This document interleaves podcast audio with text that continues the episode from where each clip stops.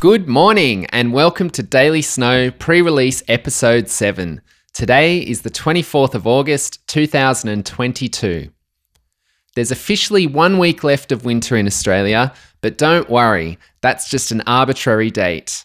With the recent snowfall, we should be good for at least another few weeks before the resorts start their wind down into October.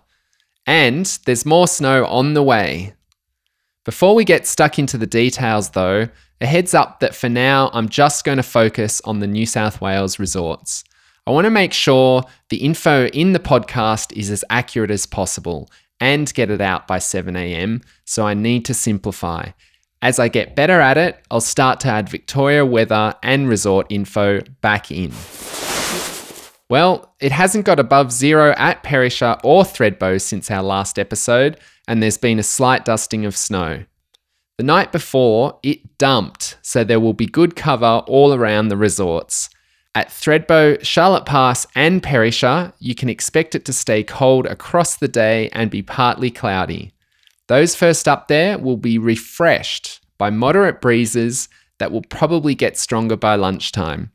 At this stage, though, I'm going to predict that all lifts at all resorts will be open. The roads to all car parks are icy at the moment. Chains aren't currently required, but that might change with the traffic and conditions. Please be careful.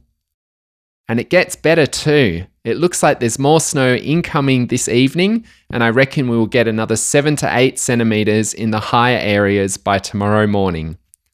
Tomorrow also looks to be a great day, but more on that tomorrow. So, if you're thinking about heading out to the snow today, you should just go. Thanks for listening. I'm Anthony Garvin, and this is Daily Snow.